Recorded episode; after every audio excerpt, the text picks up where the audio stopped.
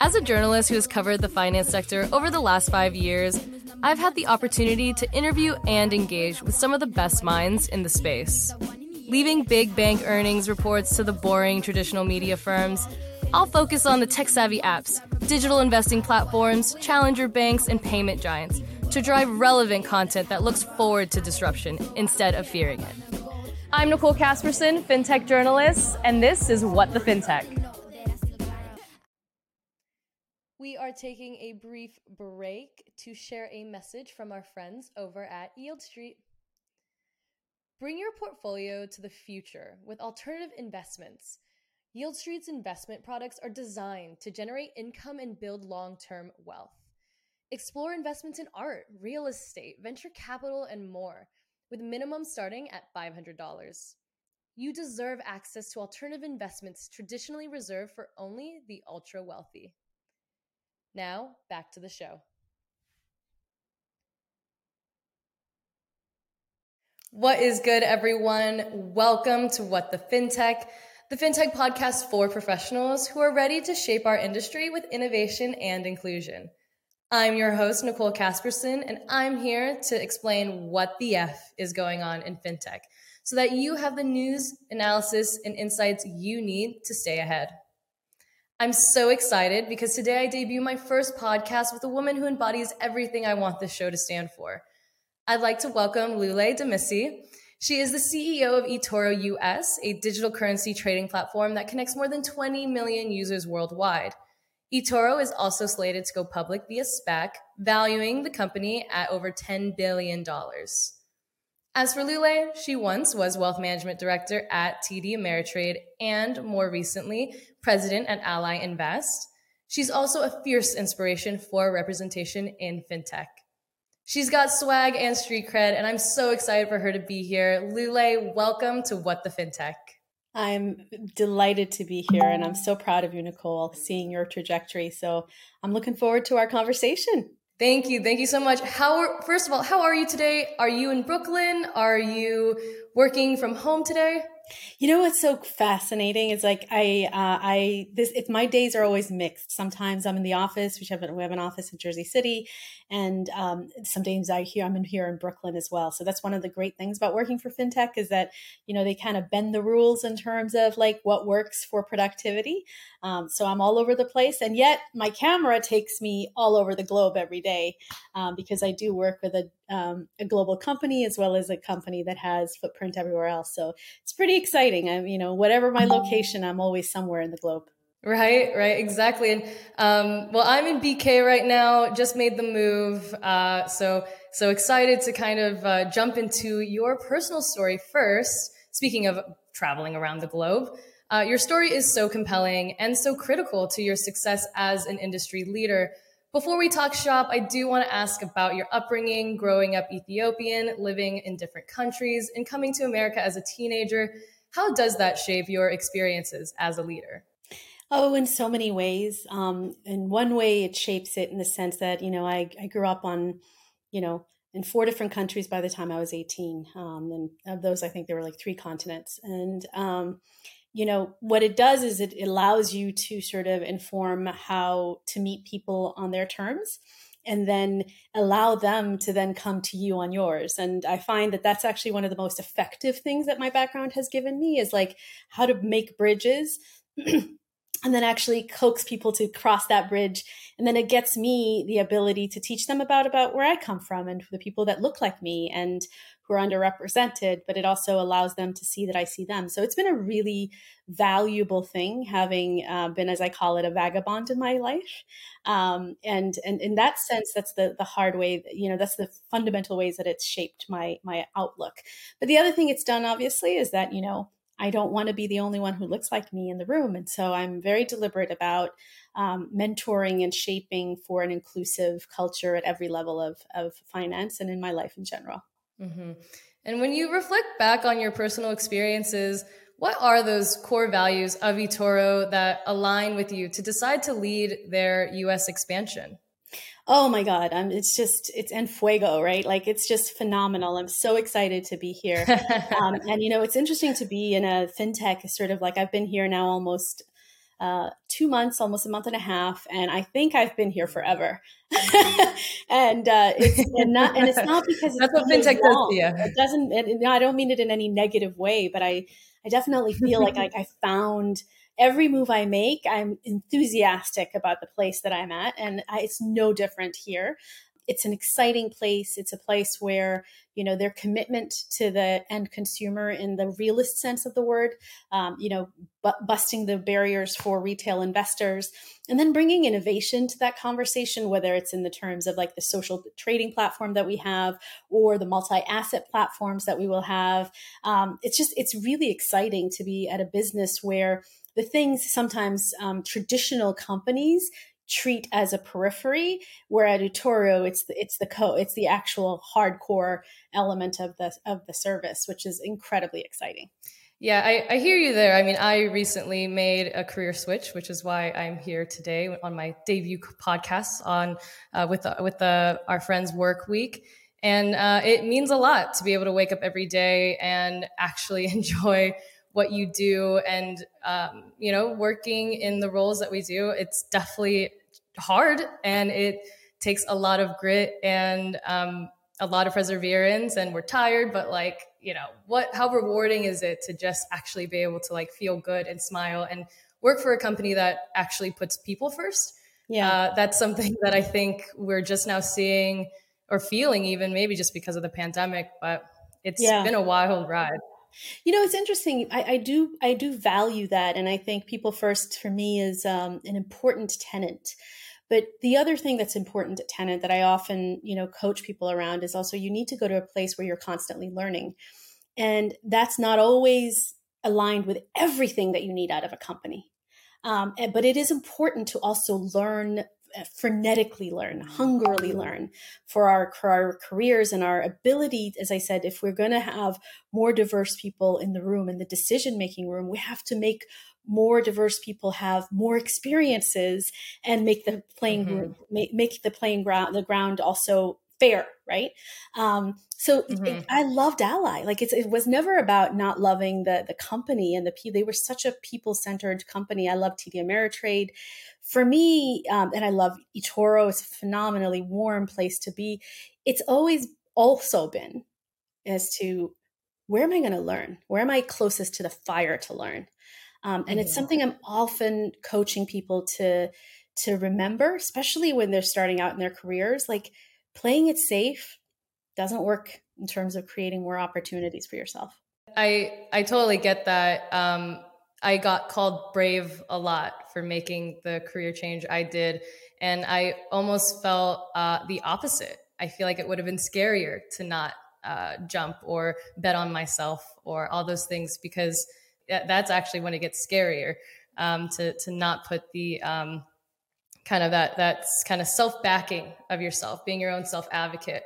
So I love that. I mean, speaking of just the social part of fintech and you know careers and just the work we do and even just growing your wealth when it comes to the you know specifically the social part of fintech investing apps do you see uh, this competitive advantage for etoro with its social and community driven functions?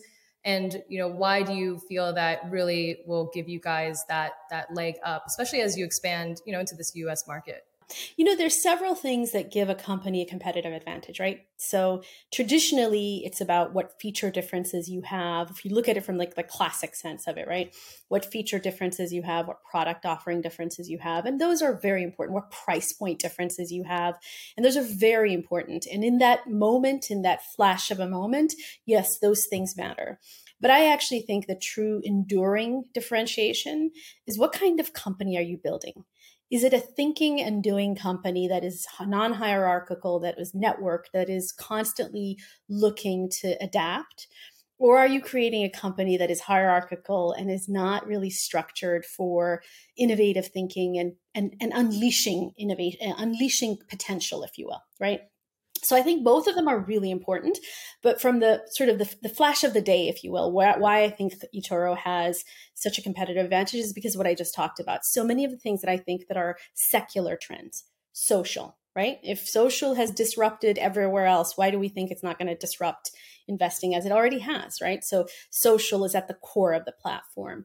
Multi asset, right? And individuals don't want to be going to like a million different places and have horrible user experiences to be able to invest in a wide array of things, right? So multi asset and that simplicity of UI that comes with that. Um, education, right? Ultimately, like we um, we not only think of social in terms of sort of the sharing of um, information, but also you know our own education that we uh, bring about um, from our own capabilities and insights and things that make it sort of accessible for consumers. Um, and then lastly, of course, you know, it's the fact that we're, we're in the future going to be coming up with our really interesting capabilities for, for investors on copy trading, which is the ability to be able to follow um, an investor out in, you know, in, in the, in the, on our platform for which you like their strategy or what they're doing. And you can actually see what they're doing and, and benefit from that if you, if, if you wish to.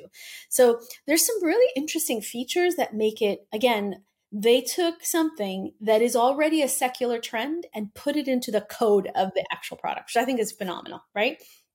But then when I look at the longer term differentiation that I mentioned, what I'm excited about building in the US is building that enduring thinking culture, the thinking doers, as I call it, uh, the courageous part that you talked about, right? Like um, for me, the call to courage is one of the most important things in any kind of team building exercise. So, what kind of business, t- you know, culture that I'm helping to build out here that is a thinking, doing culture that that leans in with courage, but also leans in with you know with the respect of the individual investor, with the respect of the regulatory environment we're in, and then with the respect of innovation and what that can do for individual investors and flattening the playing field. Mm-hmm.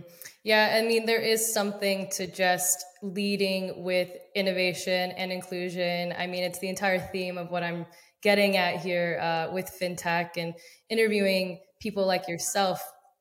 And I'm definitely a firm believer that fintech and that content creation is a key way to combat the financial education threat that America has frankly faced for years. I'd love to hear about some of those examples of how eToro addresses financial literacy. I, I know the, the copy trading is such a cool feature. I mean, obviously, uh, social media is maybe influenced by that feature because of the fact that, you know, we can't deny that people love to follow and, and kind of copy trade, if you will, yeah. uh, the other things that people that they are influenced by and, and, and aspire to be like. Yeah. I mean, I, I really do think there's a nobility to the wisdom of the crowd. But what we have to make sure we do is, as consumers, um, be discerning about that, right? And one of the things that I think we have an opportunity at eToro to do is to create content that also is coming out of eToro to help understand and decipher the market in an easy way, understand in different investment instruments in an easy way, which we do on a regular basis. We have a lot of um, interesting content that we produce that we try to put on our platforms. Um, the other thing I'd say is, you know, for, from from my perspective, we're actually awash with information. We live in an era of information, right? You can go on any website or any, you know, search site and find all sorts of information. I actually think we're living in an era of abundance of information. What we are all all of us thirsty sort of thirsty for is how to decipher it, how to not be um, overwhelmed by it. And that I think is our opportunity, both for you, frankly, as a, as a communicator and a person who's such a champion of investing, but also for shops like us. How do we help people create um, context? How do they learn how to know of the 10 things they're reading, the three are the ones that matter? Uh, what do those three mean? Why are those three happening? So I think that that is going to be the key differential is not the abundance of content, but actually the abundance of context. Mm-hmm. Yeah. I mean, how do you think you can go about just, you know, from the platform provider, right, standpoint and providing those narrowed um, pieces of content that make sense for the user and your audience? I mean, how do you even go about making sure that, you know, you're getting the right pieces of content in front of the right people? Is it just, you know, algorithms and technology basically? Well, I mean, perhaps, but not on their own, as we've learned, right? not on their own. Um, I think it depends. One of the, tenets that I, I, believe in is you have to meet people where they are, which is why I'm so excited that we are a, a, social platform. This is where people are, right? You have to meet people where they are. And then the other thing you have to do is make sure you're doing it in, in bite sizes and things that respect the way they think and work right now, right? Nobody has the time to be reading essays and uh, 50 page white papers, at least not everyone, right? So, how do you make it so that whether it's a social feed that you're creating or a post that we're putting together or a short white paper, short is the right case that we're writing, or having a bench of experts that are educating people on a wrong time, on, on, on uh, um, in a verbal sense? All of those things matter, but I think the most important thing is are you meeting people where they are? Because if you're outside of the rhythm of my behavior, it doesn't matter how great your content is. Yeah, exactly. And um, and that's kind of the power of social media. I uh, saw a tweet once uh, explaining, I think it was from like a prominent crypto influencer. Um, and he said that you can learn more about investing in crypto off of social media or YouTube than you could spending, you know, a bunch of money going to college. Um, I'm sure there's plenty of differing views of that. But from my view, I definitely couldn't help but uh, acknowledge that the influence that social has and the free access right someone commented on that that tweet and said yeah but you know in college you can get um, you know such a bigger wealth of knowledge or something like that and it's like but not everyone can actually afford to go do that so it was it's such a like interesting conversation around that i think and so it's um, just so cool to see platforms like eToro leverage that, right? Like these these secular trends, like you said, and put it right in the front. Um, because I think that that's just where our industry, like that's not just where our industry is heading; it's where every single industry is heading, and there's no way around this. Absolutely. So, like, get on board, or yeah, like, are you going to go lean into that disruption and and forge something that is exciting and fairer and flatter for the world, or are you going to resist that disruption? And I love the fact that eToro decided, no, we're not resisting it. We're going to forge the tower that helps it, that we're going to forge the bridge that helps that, right? One of the reasons I love this platform is like I've always been an and kind of an investor rather than an or. And what I mean by that is sort of like I, I find it so interesting when people always have binary arguments about progress.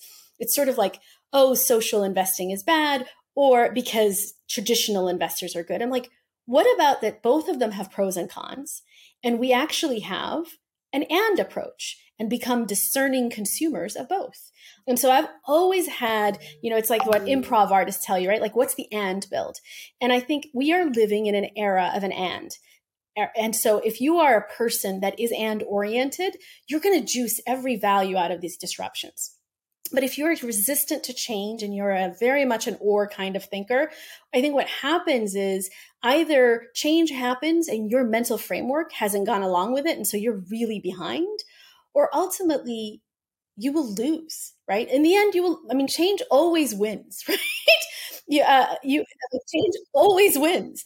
Um, so the question really becomes like, are you adaptive and able to, to, take that change and use it as as diesel for your own transformation? Um, or are you going to be a victim to it? And i think you know fintech is in that in that in that sort of bird's eye view as every other industry is Exactly. I mean, what a great message for the fintech industry. So everyone listening in, listen to everything that she just said. I mean, obviously we're all already in on this, right? Because that's the whole reason we're here in fintech is to do that, is to disrupt financial services, is to say, hey, innovation and inclusion can be first. It's to say we don't have to do it all the traditional way and that we can do things another way and open up access to a larger breadth of people and way more people than we ever thought possible. We have the technology for everyone to win why not use it? So I love it. Change always wins. I'm sticking with that. I'm getting a t-shirt that says that. I love it. It's going to say that with your with your name and quotes. Amazing. Gonna gonna get that merch going. We are going to take a short break to share a message from our friends over at Yieldstreet. Evolving markets require an alternative approach to investing.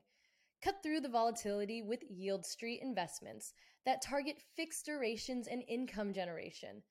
Explore investments in art, real estate, venture capital, and more, with minimum starting at $500 and targeting annual yields of up to 18%. Discover the difference of a diverse portfolio with Yieldstreet. Now, back to the show.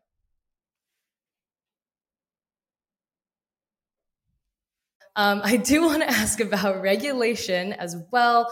Uh, you kind of mentioned it a little bit. And regulators, they've been outspoken about, you know, content and fintech and online brokerages and all the things that they share. So how are you navigating all of the regulation noise? Yeah, I mean, I think it's really important. Um, we are a highly regulated industry, right? Um, and for good reason. Um, this is people's future and and nest eggs and everything else. And so we come with it with a sense of respect about the fact that it is about the investor at the end of the day. From my perspective, you know, what we have to always be is incredible uh, stewards, but also keen students of what is happening. So we navigate our business both from the context of what the regulations are today and making sure that there's adherence there, but also ultimately making sure as we innovate that is in line with the spirit of what is what is what is there to shape a safer environment for the investor, right? Um, so I think you know, yeah, there's no secret. The regulatory environment is is uh, is changing and there's uh, sort of all sorts of ideas that we're seeing published left and right. But i think the most important thing is this that if we freeze up again back to the thing about change always wins right? Change is going to come. I don't know what it is. I mean i don't have a glass ball to know everything right? But ultimately if we freeze up and we don't make it an opportunity for transformation then i think again change wins in different ways, right? Ultimately, that you have essentially frozen up at the point of intersection where that landscape could be changing. And so, what we're choosing to do is how to get smarter, how to get, um, you know, again, adhere to the values that we brought to the table investor first, uh, access to all sorts of um, investing capabilities, access to education, access to ease of use, barrier to entry removal, right? Whether it's fractional shares that we're about to, you know, we have, um, and all the kind of things that are barriers to an investor's entry. We feel that if we stick to those values and be our uh, stewards of that, sort of students of that regulatory environment, in the end, the teachings will come as that change ha- happens. Mm, exactly. It's uh, it's about working, you know, in tandem together and not pretending or feeling like you guys are, and by you guys I mean, you know, the fintechs and then the regulators are, uh, you know, need to work in silos and not together. I mean, you yeah. know, it's um, common to think about the narrative of how fintech and technology innovations has always outpaced regulations. So, you know, maybe we need to like step back and help them out so that they can uh, keep up with us or, you know, and kind of see it more as a friend not foe situation. So I love no, kind of pretty smart that. their own volition. I said they're yeah. pretty smart. So I, you know, again, it's right. like it's such an exciting place. Like I, I, you know, I remember I used to have a general counsel who once told me, like, Lule, if we wanted to be in the ice cream selling business, we would be in the ice cream selling business. Like financial services ain't ice cream, right? Um, so, but then it's really interesting, right? It's really interesting though because it's complex and it, it stretches our minds and our imaginations yeah. in different ways. Mm-hmm, exactly. And we can always work together is always better to help each other. I'm always a advocate for that. And kind of speaking about uh, access, I do want to also talk a little bit about uh, eToro's uh, platform that is heavily focused on uh, crypto trading and that access to crypto. So, how do you see crypto influencing the fintech industry I guess overall, uh, I think we're seeing just so much conversation around is crypto fintech? I definitely think it is. Is um, you know, are they kind of things that merge together? Are they you know separate entities? Then there's DeFi. I mean, what is? How are you deconstructing all of the crypto craze uh, especially with your platforms focusing so much on it? Yeah, I mean, I think the first thing you have to do is kind of respect the fact that this is highly complex, right? And so I, I'm I rarely try to just flippantly summarize this. I mean, it's it's a pretty um, you know, it, we're bringing complexity, but in some ways, that complexity is also bringing so much opportunity for the investor, right? I think the first thing I'd say is let's like unpack that a little, right? You know, crypto definitely has brought a different, again, that point of my, my and story, right? It's got, it's brought an and to the equation of investing, which is really important. Um, and so I think a lot of people who've come into it have sort of found it to be a refreshing sort of place to learn about not just about these coins, but also about the technology behind them. As I always tell, you know, my relatives who ask me about this, it doesn't matter whether you invest in crypto or not. What matters is you're curious about what technology innovation this is bringing, right? So ultimately, I think there's yeah. twofold. One is the, the breadth of investing sort of capability that crypto is bringing and the optionality that it's bringing. But the second is also the learning that investors, are, you know, and um, individuals are having in this interesting technology of like DeFi and um, and, and and what the underlying elements of you know of of uh, blockchain are and what what what use cases that that uncouple uh, sort of un, un uncaps if you will so i think that mm-hmm. it's it's here to stay and it's an interesting part of our investment landscape there is again as i said there's no secret about it there's all sorts of things we're figuring out as that matures in yeah, terms absolutely. of what that looks like uh, but that comes with anything that is born and sees relevance and now there's an element of like okay what's the next phase of that of that story yeah and i i love your outlook on that and uh, relating it back to the uh, fintech being an and industry instead of an or. Uh, and I think that's exactly how fintech should uh, understand its relationship with crypto and um, working kind of together with that uh, space. And um, I love that you mentioned being curious, right? Is almost uh, more than enough, at least right now, especially for a young investor, someone just getting involved.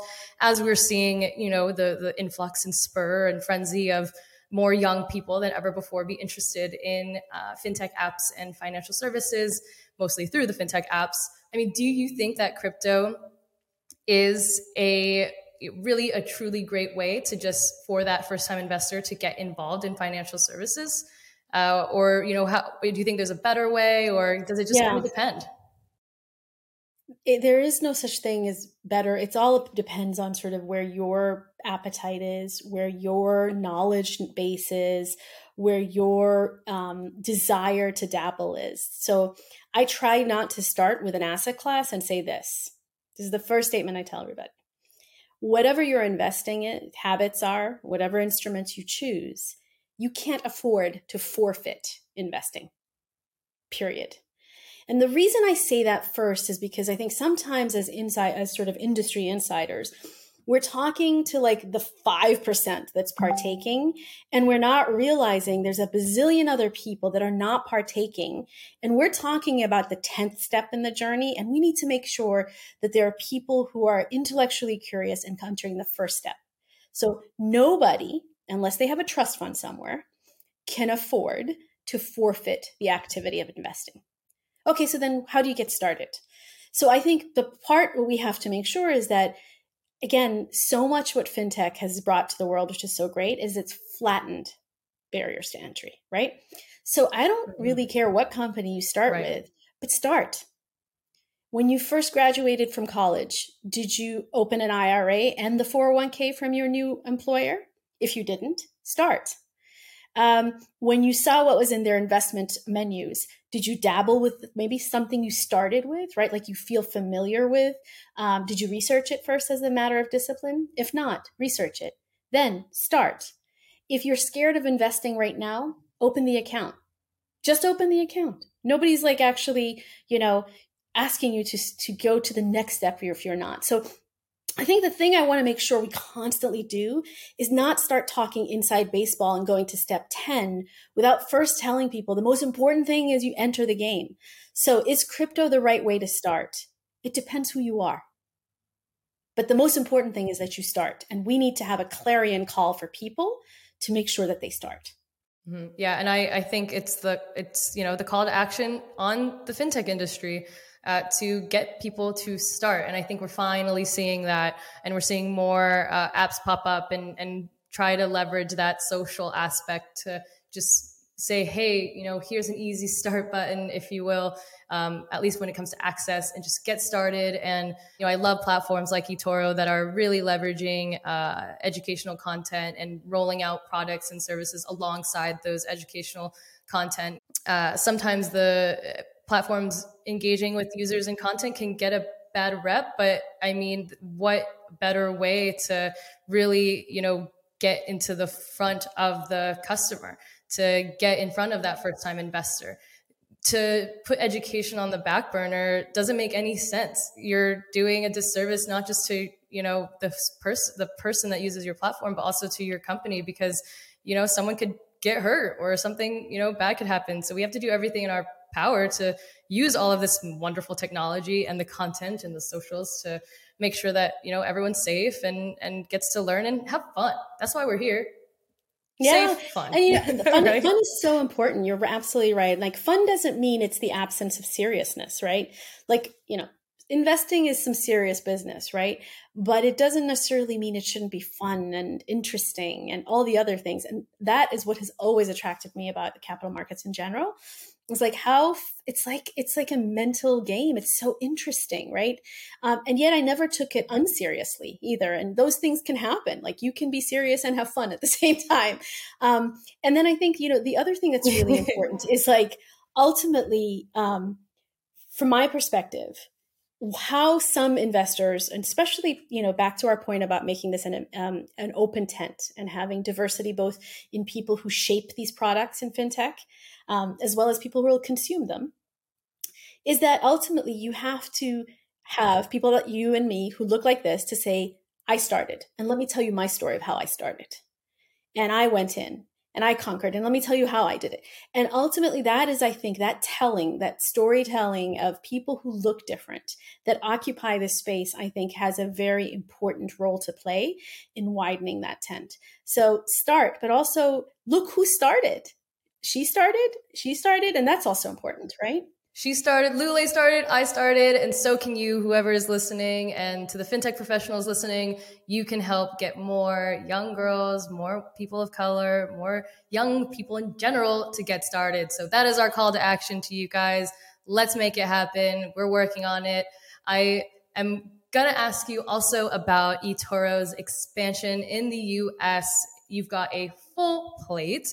I'm lucky to have you here and so uh, fortunate that you were able to make the time.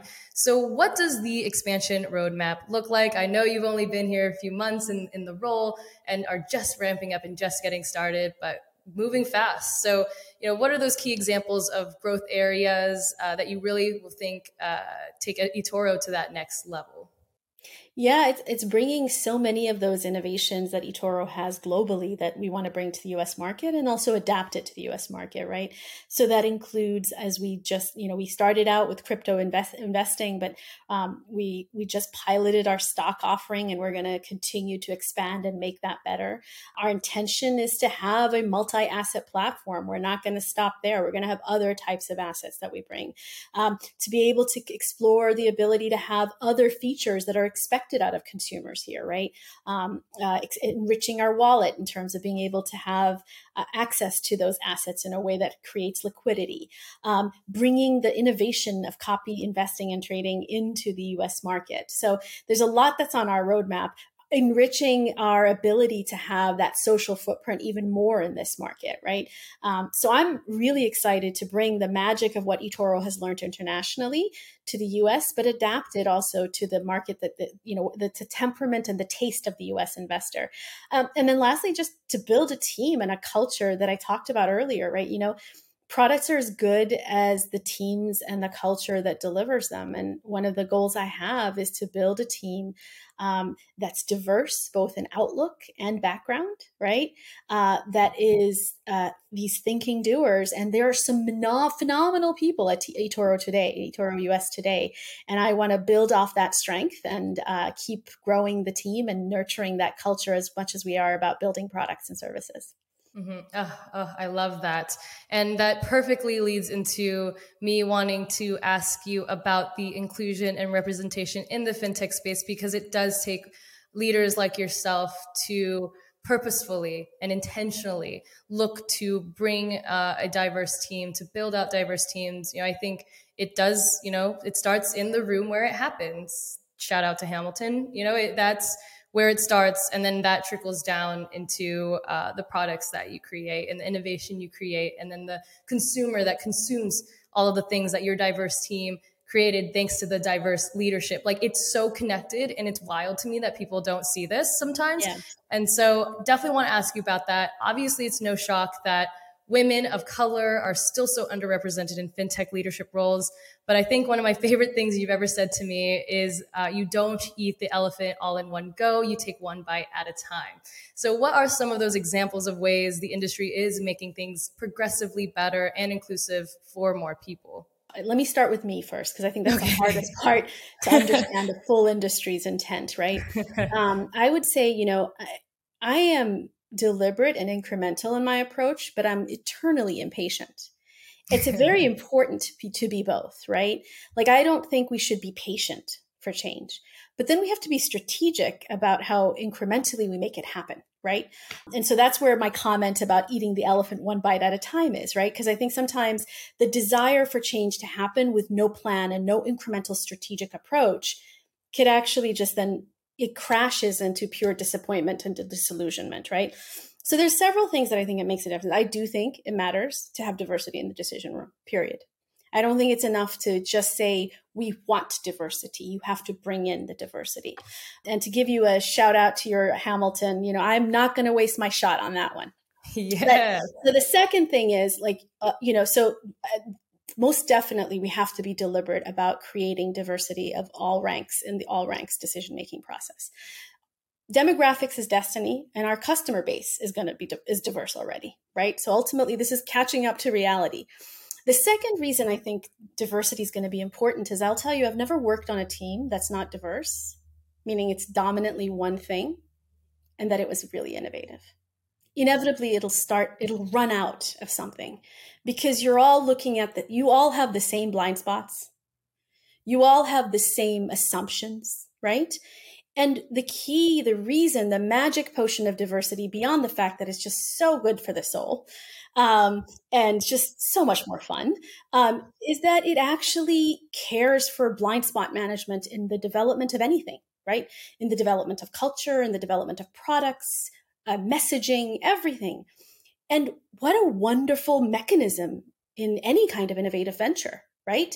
To be able to have blind spot management and challenge each other in a way that's really interesting. Now, for some people, that could be like, oh, then we can't run fast, right?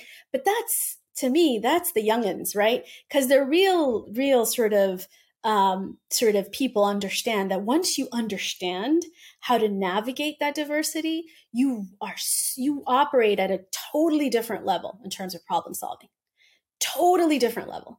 Um, and so that to me is also an exciting thing to bring into the room is like that diversity of decision making that enriches not only the products but the quality of the decisions.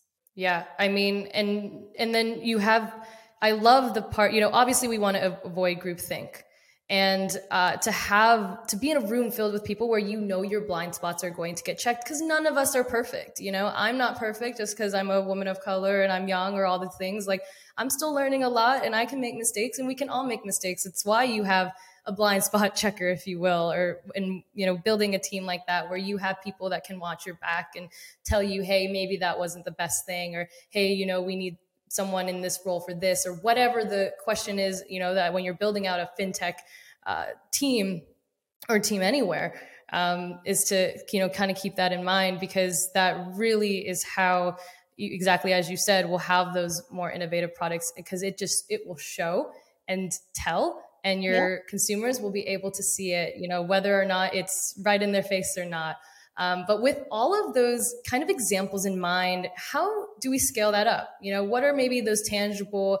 actions that fintech leaders can take to ensure that they're creating these teams and then, you know, thus creating more successful and innovative products for their users? Yeah. You know, it's funny, like, it's a really good question. And the reason I don't flippantly answer it, because I respect the problem, right? Whenever I respect a problem, I don't have flippant answers. You know, um, Reid Hoffman once said in one of his podcasts, I think he said, in order to scale something, you first have to perfect it in a non scalable way. And I actually think that's the answer that mm. each of us have to come up and hold ourselves accountable to non scalable things that actually show proof of results. Because what happens is when we reach for scale, inevitably it abdicates us of individual responsibility because it's sort of like, why isn't that big ticket strategy sitting out there? And so then, so let's do the non scalable thing first and hold ourselves accountable, for example, right? how many when you interview people do you make sure that you are bringing in a diverse slate of people? Do you make sure the people that are interviewing them are diverse slate? How diverse is your network pool? How diverse is your is your social life? As we know people hire from their social circles right so like i actually think I, I, you know, I, I believe in that context of the, the, the non-scalable first has to be held accountable in all of us. And the mass and then the ab when you add all of that it becomes a collection of these habits and cap- and things that we've incorporated into our lives that then make a meaningful shift in this in the culture right? There are things we can do from a scalable perspective of course as companies.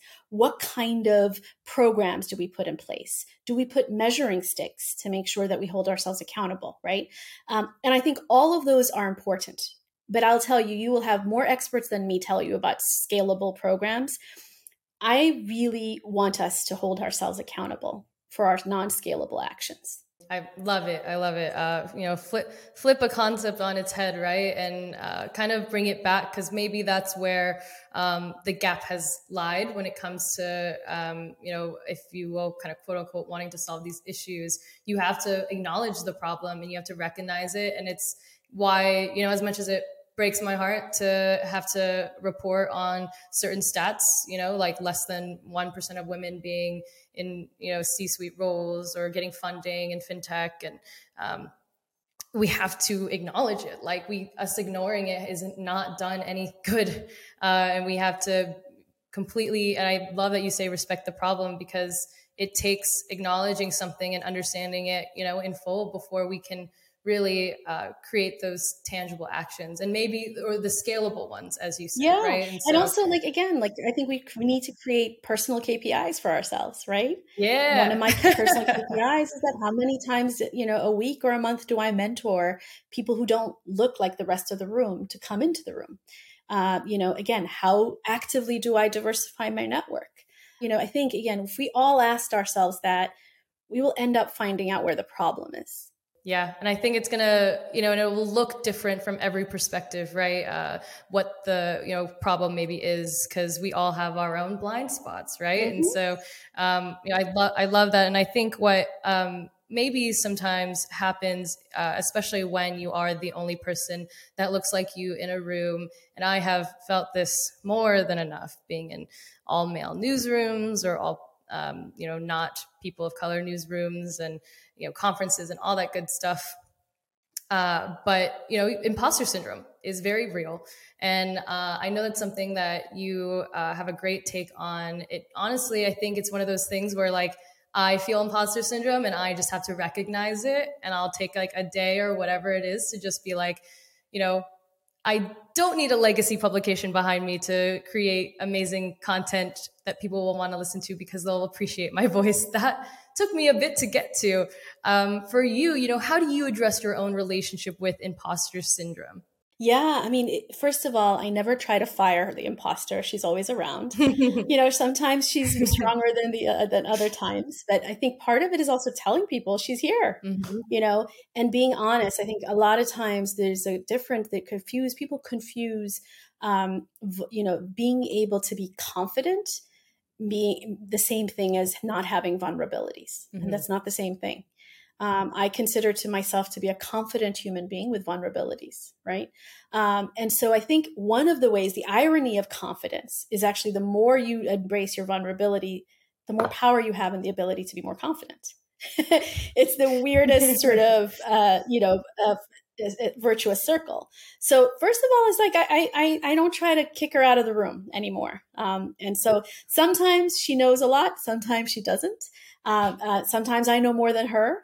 Uh, so part of it is also just like this levity that I create, right, and the ability to laugh at myself and and not be so driven by by gaps, and rather just embracing them. Um, the second thing is I really, really believe in failing out loud. I say it all the time when you have the ability to fail out loud and not hide your failures, it's another thing that imposter doesn't have over you.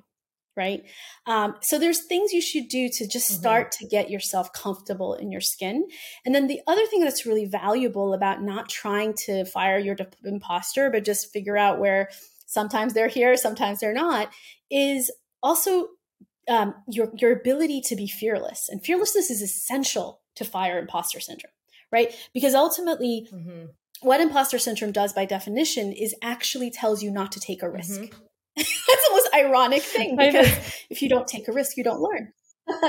um, and so I think the more you don't try to deny imposter syndrome, the more you figure out how to balance vulnerability versus confidence, I think the more then you're courageous to take on new things that teach you. And then the more you can mute that imposter. Uh, so amazing. Such good advice. I think that uh, any woman, woman of color that is leading a fintech today can really appreciate everything that you just said um, because it's something we all feel. I love the idea of you know this per- this vulnerable person is a part of the confident me. She is here she's a part of me we appreciate her we appreciate everything that she does. And so thank you for being here. You know it's not about making um, a part of you go away. It's about being one with all of your parts and understanding that sometimes you're confident sometimes you're vulnerable. And it doesn't matter if you know you're lule the ceo of etoro us or you know nicole the podcaster or you know or a student learning about financial services for the first time um, you know it happens to us all and i think that we can really um, grow together by understanding that we have that community and um, we all are kind of in this together so that's amazing so yeah. speaking of kind of you and your role and kind of just wanting to get a little bit of a better understanding just of you as a human as well. I mean, we have very much on this on this amazing conversation that is, you know, I'm going to dream about uh, for the rest of my career. Um, but you are a super busy person with a full plate. What keeps you balanced? What content are you consuming? You know, we we love that knowledge is power. Knowledge about money is power. Knowledge about a lot of things is power. Um, so yeah, what kind of keeps you, you know, and you and your soul fed and um, your core values really intact? Yeah, several things. I mean, nowadays, because my work is so all consuming, so much of what I read is work related, right? So whether it's memos, legal memos, uh, regulatory stuff, marketing material, it's related to work, right? Just because uh, you know I'm consuming, I'm I'm eating the elephant quite quite quickly. Let's let me put it that way. Um, so a lot of it is consumed by the work. Now, what's interesting is the intersection of my work and my interests are at one. So I'm actually reading and consuming all sorts of stuff that's really interesting to me. What is true about my work is that, you know, like if you want to be in the eye of the hurricane and have challenges, there's no getting around the fact that stress is a part of that. Right. Like I, I often mm-hmm. try to tell people stress is is the reality of more responsibility and more, more exposure right but what I have learned over mm-hmm. the years is how to make it so that it has short spurts of effect on me. So ultimately, I will either, uh, you know, after a very stressful call, go up and down and dance some music, or I'll go for a walk, or I'll talk to my wife who's hilarious, or I'll meditate for five minutes. Meditation in short bursts is something I do a lot. Uh, so one thing I try to do is like like literally detox that moment as fast as possible so I can be as present as possible for the next moment right? And that's one of the things that i've really tried to perfect over time is like the presence in the moment for whatever the thing i am doing because it allows me to have both intellectual clarity to engage in that topic but it also allows me to not have regrets. It's sort of like what is that saying you left it out on the feet on the field right? Like it, I don't have mm-hmm. any regrets after a certain point. And it's not because I didn't make tactical mistakes in that moment or I didn't have errors. It's just that I was there you know, I was engaged. And that happens, I promise you, Nicole, whatever conversation I'm in, the most grueling regulatory conversation, the most fascinating marketing conversation, or the most interesting human conversation we're having here. Um, so I've really tried to perfect over time this art of presence. Um, and I find that when my day is over, oh my God, I have lit all my f- parts of my brain. I've had such a fulfilling day. Um, and and I didn't have regrets. I may have tactical corrections I'm thinking about, but I don't hit the pillow thinking to myself, what a disaster.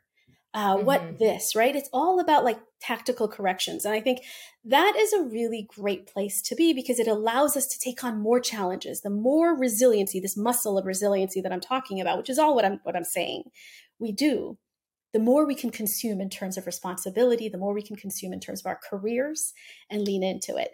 So it's it's something I, I think you know I love to share because I think that um, I don't believe in exceptionalism. I really don't. I think there are people who've been shown the way, and there are people who have not. Period. Now, I'm not saying that there isn't a difference in people's uh, performance, right, or their desire to be driven. Yes, that is very true, right? There are people who can have more desire than less. But I actually don't think that it's about exceptionalism or not. So, one of the things I talk, the, the reason I talk about so much of my um, techniques is I don't want this to be a mystery. These are some of the ways you can you can take on more responsibility, more stressful but exciting adventures in your career. Mm-hmm. Oh, amazing! Uh, so many great tips and uh, ways of just relieving stress. That's what I tend to do. I tend to just, you know, throw my favorite record on the vinyl, throw out my favorite YouTube music video, and just like give myself a dance, you know, shake it off to some Doja Cat or Megan the Stallion and just like, you know, yeah, and just, you know, remember that the, the, you know, the world's a great place and that I am, you know, tackling everything the best I can. And um, it is important every night to hit the pillow and know you know you everything is you know happening as it should and you're just doing the best you can. We're all just trying to survive. Uh, i think we learned that because of the pandemic and you know we'll continue to uh, grow and learn and understand each other better because of that. So amazing tips. Fintech ceos professionals everyone industry out there even if maybe you're consumers tuning in uh, such amazing or from another industry such amazing bits from lule Demmissie our, herself. Thank you so much for joining me today. I do want to roll out the red carpet for you and ask your final thoughts. Please do tell us what the F we can expect from you next, what the F you think is coming up next in fintech, whichever one you like better. What's up? What the F is going on? Woo, look at that spiciness. Okay. Um, I mean, I think what is exciting is that I don't think this is this is the tip of the spear. Um, disruption is here to stay. And I think we can either decide as individuals and companies to ride that tiger or we can be left behind over time. And so I think what's coming up is more of the same. So, what's your game?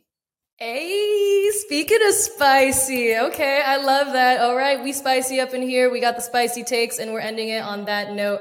Thank you so much. That is a wrap. I want to thank Lule again for joining us. I applaud.